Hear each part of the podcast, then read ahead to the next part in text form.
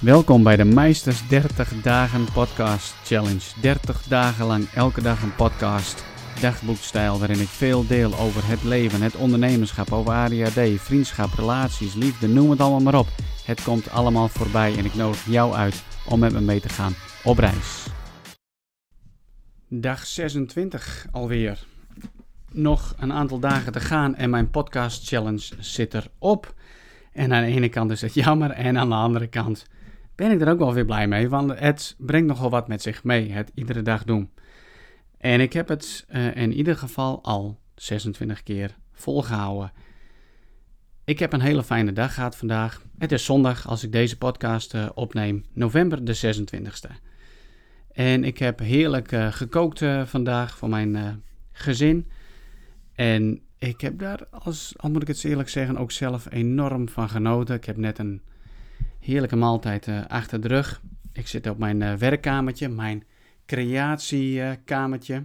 Als ik hier binnenkom, dan gebeurt er altijd wat. En dan kom ik in een bepaalde bui.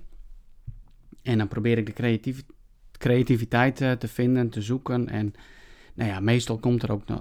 meestal komt er. Nee, laat ik het zo zeggen. Er komt altijd wel wat. Er komt altijd wel wat. Nu was ik eventjes in mijn, in mijn boekenkast aan het kijken. Ik heb een aantal boeken heb ik naast mij, zeg maar, op een uh, tafel.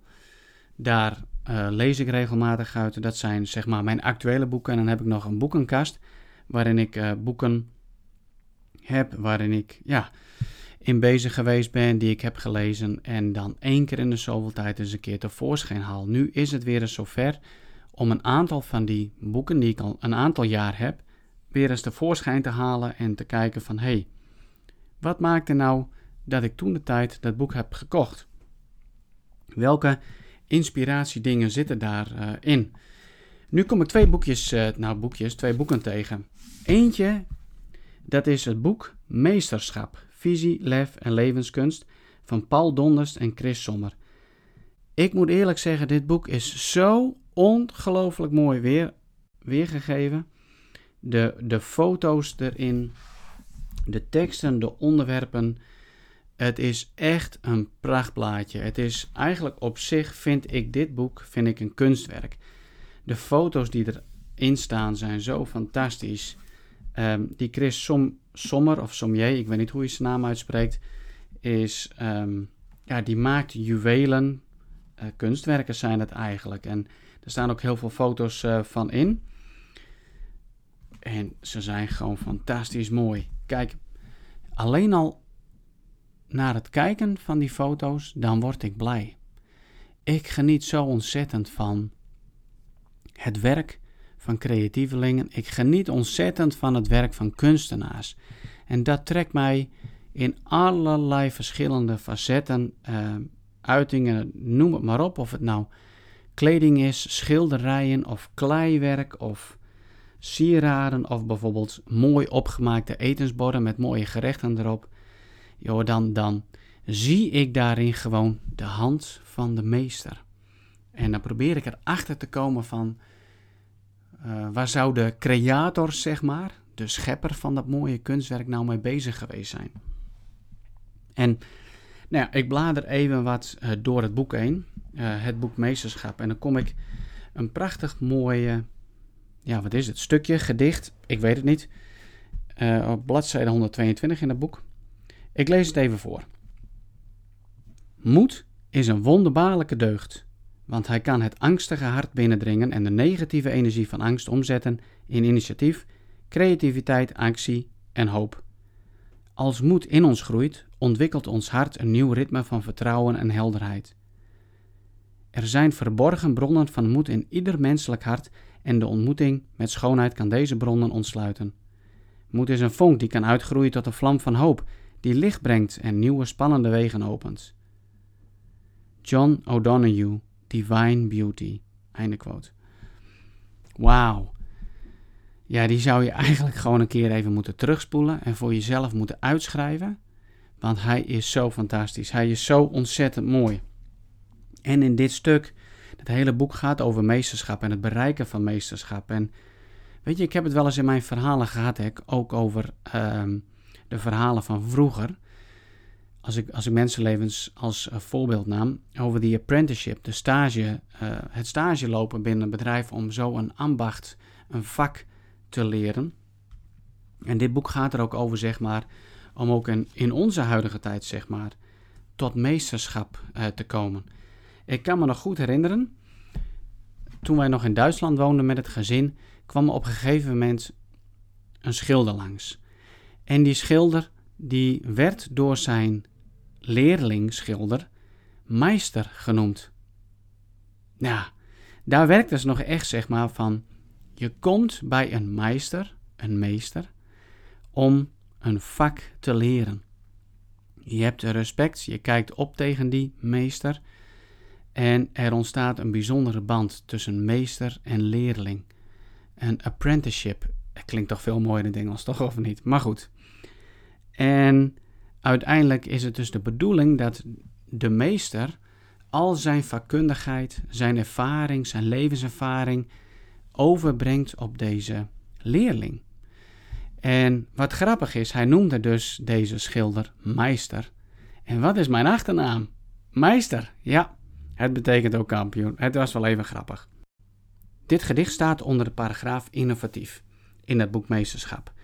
En ik lees nog even een klein stukje eh, voor over welke angsten kunnen ons nou tegenhouden om eigenlijk weer een stap verder te komen. En vooral als het gaat over innovatie. Nogmaals even een quote uit het boek, uh, bladzijde 122. Innovatie ontstaat daar waar de vakman over zijn angsten heen kan stappen en moedig nieuwe wegen durft in te slaan. Enkele van deze angsten kunnen zijn de angst niet goed genoeg te zijn, waardoor de vakman weliswaar steeds hogere standaards zet, maar nooit tevreden is en uiteindelijk uitgeput raakt. De angst niet geaccepteerd te worden, waardoor de vakman zich steeds richt naar zijn omgeving en geen tijd en energie overhoudt om zijn unieke talenten en passie verder te ontwikkelen. De angst de controle te verliezen. Hierdoor blijft de vakman graag bij het oude. Durft hij het vertrouwde niet los te laten en zal hij geen nieuwe elementen ontdekken. De angst respect te verliezen. Vaak komt dit door een tekort aan zelfvertrouwen en zelfrespect, waardoor de vakman zich vastklampt aan een bestaanssysteem dat hem zekerheid en het, en het daarmee gegarandeerde respect geeft. Ook jij kunt natuurlijk blijven zitten in je veilige schommelstoel. Je kunt jarenlang vlijtig heen en weer schommelen en het gevoel hebben veel gedaan te hebben, maar toch uiteindelijk nergens toe komen. Of je kunt stap voor stap op reis gaan om je talenten en passie tot ontplooiing te brengen en zo leren van de in de wonderbaarlijke wereld om je heen. Einde quote. Nogmaals, dit was een quote uit het boek Meesterschap, geschreven door Paul Donders en Chris Sommer. Echt super fantastisch. Ik weet niet of er iets tussen zit waarin jij je kunt herkennen van die angsten. Hè? De angsten van niet goed genoeg zijn. Jeetje, nou, die heb ik wel vaker op mijn pad gehad, zijnde en in de verschijningsvorm van een draak. Of de angst niet geaccepteerd te worden. Of de meningen van anderen. Of de angst de controle te verliezen. Om heel eerlijk te zijn, ben ik zelf ook wel aardig een controlfreak. En wil ik eigenlijk graag ook de uitkomsten altijd in mijn eigen hand houden. Alleen oh, oh, oh, wat staat er toch in de weg van creativiteit? Wat staat dat in de weg, zeg maar, in de weg van God, van het universum, om jou daar te krijgen waarin je juist helemaal tot bloei kan komen als mens, als ondernemer? Of de angst respect te verliezen, ja, die hangt misschien wel samen met de mening van anderen. Ik merk naarmate ik ouder word, ik steeds minder last van deze angsten krijg. En zeker als het gaat om de meningen van anderen. Steeds meer en meer leer ik te vertrouwen op mijn eigen gevoel en mijn eigen intuïtie. Steeds meer durf ik bepaalde keuzes te maken, zonder dat ik erover inzit wat zal een ander denken. En soms zijn het hele kleine keuzes waar ik heel lang mee kan ompakken. En daar baal ik dan eigenlijk wel een beetje van. En dat is eentje die ik heel graag met jou zou willen overleggen. En ik zou je willen uitnodigen om er ook op te reageren. Mijn officiële bedrijfsnaam is Pursue. En Pursue komt uit de tekst van Walt Disney, uit die quote van hem: All our dreams can come true if we have the courage to pursue them. Toen ik dat ooit las in een boek, toen ging er, als, toen ging er gewoon een wereld voor mij open. Ik had echt zoiets van: deze quote, dat gaat over mij, het gaat over mijn leven, het gaat over wat ik, hoe ik van betekenis kan zijn voor de ander. Maar goed, ik, ik raakte al snel ja, ik kwam tot een bepaalde conclusie waarvan ik dacht van, nou ja, mensen in Nederland vinden dat lastig uit te spreken, persuade, en er kwamen allerlei variaties, ik moest er constant spellen. En ik heb het op een gegeven moment aan de kant geschoven. Hij is nog steeds, het is nog steeds mijn officiële bedrijfsnaam. Alleen toen heb ik nog een handelsnaam ehm, laten inschrijven, gewoon mijn eigen naam, William Meister. En nu kijk ik naar de toekomst en ik kijk naar mijn grote dromen. En uiteindelijk wil ik ook gewoon internationaal. En wil ik ook veel meer online gaan doen met een online programma. En dan denk ik van, ja, zal ik het houden bij William Meister? Of zal ik toch kiezen voor Pursue? Want onder Pursue zou ik immers de verschillende kopjes kunnen doen van coaching, training, mentorship en mijn online gebeuren onder de Pursue Academy. Nu ben ik heel benieuwd wat jij ervan vindt en wat jij ervan denkt. Want misschien heb jij er wel een bepaald idee over. Misschien zit het wel in jouw expertisegebied. Uh, en ik zou je van harte willen uitnodigen om mij een mail te sturen naar contact.williammeister.nl met daarin jouw mening, feedback, opmerkingen, advies als het gaat over mijn bedrijfsnaam. Zoals ik hem nu heb staan, of toch weer terugkeren naar Pursue. Omdat dat toch hetgeen is wat het meeste resoneert met wat er in mijn hart leeft en wat heel erg dichtbij ligt bij mijn grote why.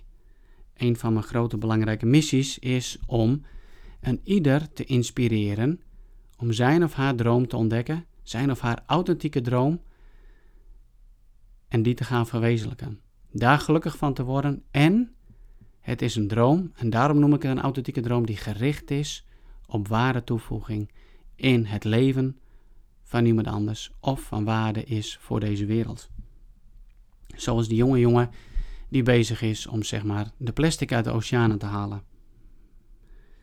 Als jij mij een mail stuurt met daarin jouw motivatie, advies voor mij, dan wil ik je een, uh, een boek toesturen. Een boek te waarde nou, van ongeveer 20, 25 euro. En um, die doe ik, dat doe ik in overleg met jou, ook aan de hand van um, wie je bent. En misschien dat je erbij zou kunnen zetten welke onderwerpen uh, jij interessant vindt. Dan koop ik voor jou een boek en die stuur ik jou toe. Dus het is niet een boek wat ik al heb liggen. Nee, ik ga echt een boek uh, kopen voor jou. En uh, die stuur ik je toe als dankjewel en als, um, nou ja, als bedankt voor, voor je moeite. En dat je de inspanning hebt gedaan om ook van waarde te zijn voor mij. Um, hier ga ik het eigenlijk bij laten. Ik ga afsluiten met een, ja, een opmerking van Lucius Annaeus Seneca. Hij was een Romeinse schrijver en filosoof en hij leefde 4 voor Christus tot 65 na Christus. Niet omdat de dingen ons onbereikbaar lijken, durven we niet. Omdat we niet durven, lijken ze ons onbereikbaar. Bedankt voor het luisteren. Tot morgen!